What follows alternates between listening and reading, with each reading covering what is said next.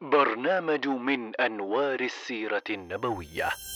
برنامج إذاعي يأتيكم من مركز أصول.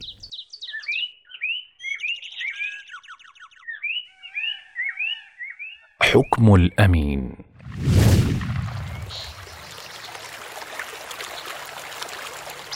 سيل جارف ومياه ذات هدير تملأ الوديان الجرداء أرض قاحلة. وجبال صخرية صماء وفي الوسط واد غير ذي زرع. بين بيوته يقف بناء شامخ قد تركت فيه السنون أثرها. هو أول مسجد في الأرض بنيان إبراهيم ومحط أفئدة العرب أجمعين. في هذا العام الذي أتم فيه النبي الكريم صلى الله عليه وسلم خمسة وثلاثين عاما استيقظت مكة ذات يوم وهي ترى أقدس مقدساتها الكعبة المشرفة. قد تصدع بنيانها وتشققت جدرانها نتيجة ذلك السيل القوي. واجتمع سادتها وأشرافها يتشاورون. ماذا يفعلون؟ وكيف السبيل إلى حفظ الكعبة أو تجديد بنيانها؟ فلا بد أن يسبق البناء الهدم ولا بد أن يزال القديم حتى يحل الجديد. فخاف القوم وهابوا هدمها. من الذي يجرؤ على ذلك؟ ليتقدم أحدهم وهو الوليد بن المغيرة قائلا أنا أبدأكم في الهدم. فأخذ المعول ثم قام يهدمها وهو يردد اللهم لم نزغ ولم نرد إلا الخير. لكن القوم لم يشاركوه وانتظروا يترقبون ما سيحصل. فإن سلم الوليد لليوم التالي فقد رضي الله صنعه وإن لم يسلم لم يهدموا منها شيئا. فأصبح القوم والوليد يتابع الهدم فهدم الناس معه حتى انتهوا. شاركه في ذلك كبار القوم وأشرافهم. سفينة محطمة عند الشاطئ على ساحل البحر الأحمر في مدينة وادعة. يقال لها جدة. تقاذفتها الأمواج حتى حطمتها. وكان من الناجين منها نجار رومي يزورها مرارا يتأمل حالها ويتحسر عليها. سمعت مكة بخبر السفينة فأسرعت إليها لاهفة. قد اتفقوا الا يبنوا الكعبة إلا بمال حلال فلم يجدوا معهم ما يكفي فقد تفشى فيهم الربا وكثرت بينهم المحرمات. فوجدوا هذه السفينة أفضل من مالهم أجمعين.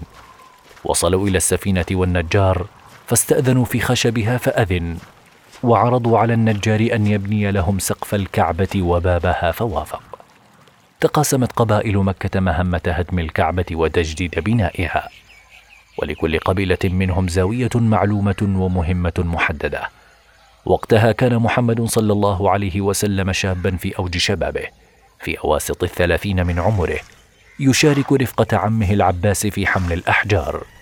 أثناء عمله نصحه عمه بأن يرفع إزاره كي يخفف من أثر الأحجار.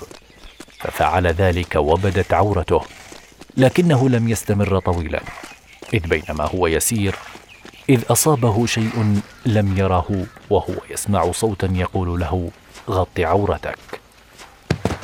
سقط مغشيا عليه وسقط الحجر بجانبه. سأله العباس ما خبرك؟ أجابه محمد قائلا نهيت أن أمشي عريانا. نعم. قد يبدو يومها محمدا شابا عاديا لكن الله يعده ويهيئه. فأعظم نبي عرفته البشرية لا بد أن يكون طاهرا ونقيا حتى قبل النبوة. توقف بناء الكعبة فقد قصر المال ونفد الخشب. واضطرت مكة أن تكتفي بما بنته لا كما خططت. إلا أن الأمر لم ينتهي هنا فقد انتهى البناء.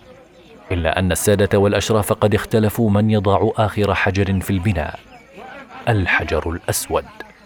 إنه لشرف عظيم لن يسمح لأحد بالاستئثار به. ارتفعت الأصوات وتخالفت القلوب وكادت السيوف أن ترفع. ولحرمة الكعبة يجب أن توضع. لكن رجلا بينهم أشار أن اجعلوا بينكم وليكن أول الداخلين عليكم.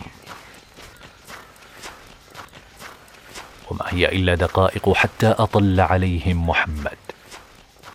فأشرقت الأسارير وقالوا أتاكم الأمين قد رضينا به قاضيا حكما. فوضع الحجر في ثوب وطلب من أشرافهم أن يقبض كل منهم طرفا من الثوب. ورفعوا الثوب جميعا وحمل الحجر ووضعه بيده في مكانه. لتنفض مكة راضية وتزهو الكعبة ببنائها. ويبقى محمد الشاب طاهرا في نفسه حجة على قومه. فمن ارتضوه لهذا الشرف اليوم كيف يتهمونه بالكذب غدا؟ وهم من سموه بالصادق الأمين.